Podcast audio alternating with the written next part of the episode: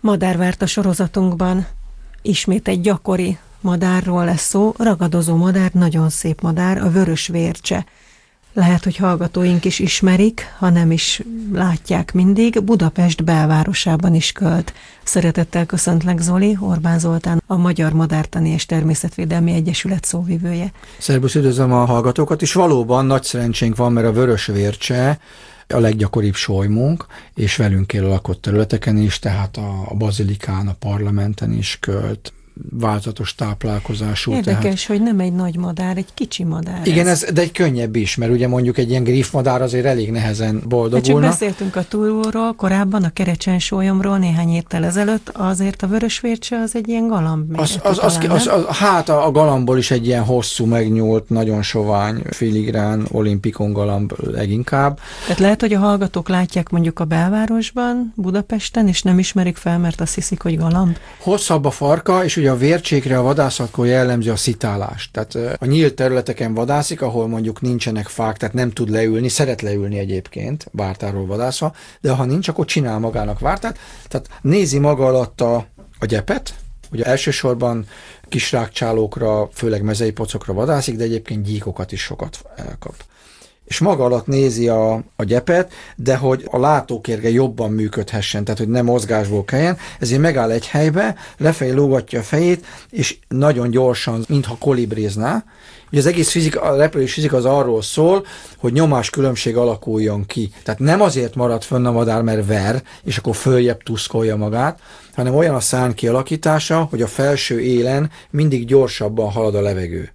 A gyorsabb levegőnek kisebb a nyovása. Ez azt jelenti, hogy ahogy repül a madár, ver a szárnyával, vagy a rovar, a szárny felső élén gyorsabb levegő miniatűr vákumot hoz létre, és ezt felfelé emeli. Így néz ki a repülőgép szárny is. De hogyha megnézzük, fordított keresztmetszetű a Forma egyes autóknak a szárnya, mert annak nem a felső íve domború, hanem az alsó. Ez azt jelenti, hogy alul gyorsabb a, halad a levegő, és lefelé leszorító erőt képes. Tehát magyarán így ver a vércse, és nézi maga alatt a táját, és keresi a pockot, de milyen érdekes, ugye a madarak sokkal szélesebb hullámtartományban látják a fényt. Tehát ők látják az ultraibolya tartományt is, és milyen érdekes, ugye amikor a kisrágcsálók mennek, akkor olyanok, mint a, nem tudom, prostata problémás idős urak, tehát folyamatosan szinte csöpög belőlük a vizelet.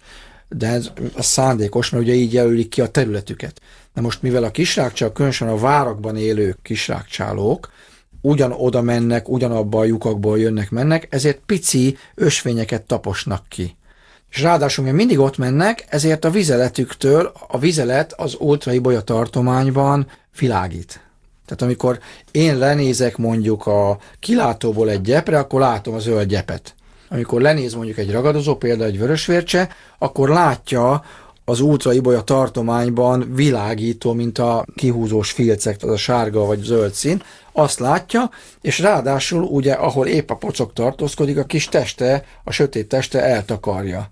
És akkor utána már rá tud fókuszálni, egész máshogy néz ki a szemük, olyan, mintha középen egy ilyen távcső és nagyító keveréke lenne, és úgy észreveszi, és akkor gyakorlatilag hihetetlen pontossággal elveti magát, és a karmaival kell, hogy elkapja. Persze közben a pocok is néz, és szalad, mint a nyíl, tehát ez egy nagyon nehéz műfaj, de ilyenkor ez a szitáló mozgás, ezt láthatjuk például Budapest belső részén, mondjuk a Városliget nyílt részén, hogyha mondjuk ott táplálkozik egy vörös vércse.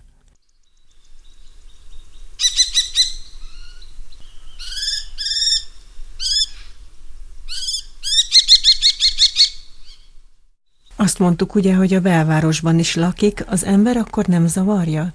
Nem, mert ő nagyon magasan, tehát ilyen párkányokon fészkel, például akár galambfészekben, mert ő is sólyom, tehát a sólymaink nem építenek fészket, tehát ő nem tud, de ilyen szempontból egy párkány tökéletesen jó hely neki, de beköltözhet például a varjúfészkekbe. És akkor nagyon jól érzi magát, ugye pici, kistermetű zsákmányt fog, madarat szinte egyáltalán nem tud elkapni. Mert akkor a galambokat nem tudja. A galambokat nem tudja, nem, mert a galamb az ki se röhögi, tehát meg se ijed tőle.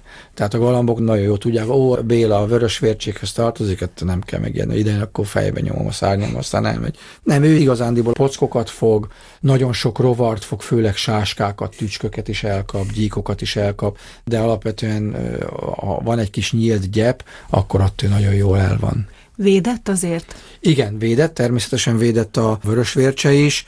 Magyarországi állományát hatezer-kétszáz-hétezer-négyszáz párra becsüljük a felmérési adatok alapján, és ötvenezer forint a természetvédelmi érték. Ez a második legalacsonyabb, ez alatt már csak a huszonöt ezeres tartomány van.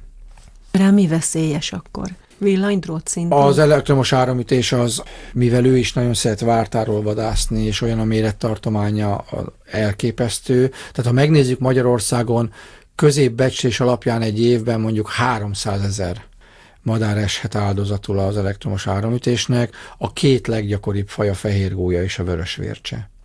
Úgyhogy az óriási gondot jelent. A nagyüzemi mezőgazdaság által használt rovarölőszerek, nem megfelelően használt rákcsálóítószerek, tehát az agrárkemikáliák okozta mérgezés is problémát jelenthet számára, de egyébként alapvetően jól el van, tehát úgy, hogy a lakott területeken is meg tud lenni, és mivel nem fogyaszt vadászatilag számon tartott sem emlős, sem madarat, ezért még a védelmen, tehát az illegális lelövés sem érinti ezt a madarat. Ami még számára problémát jelent, az az elütés.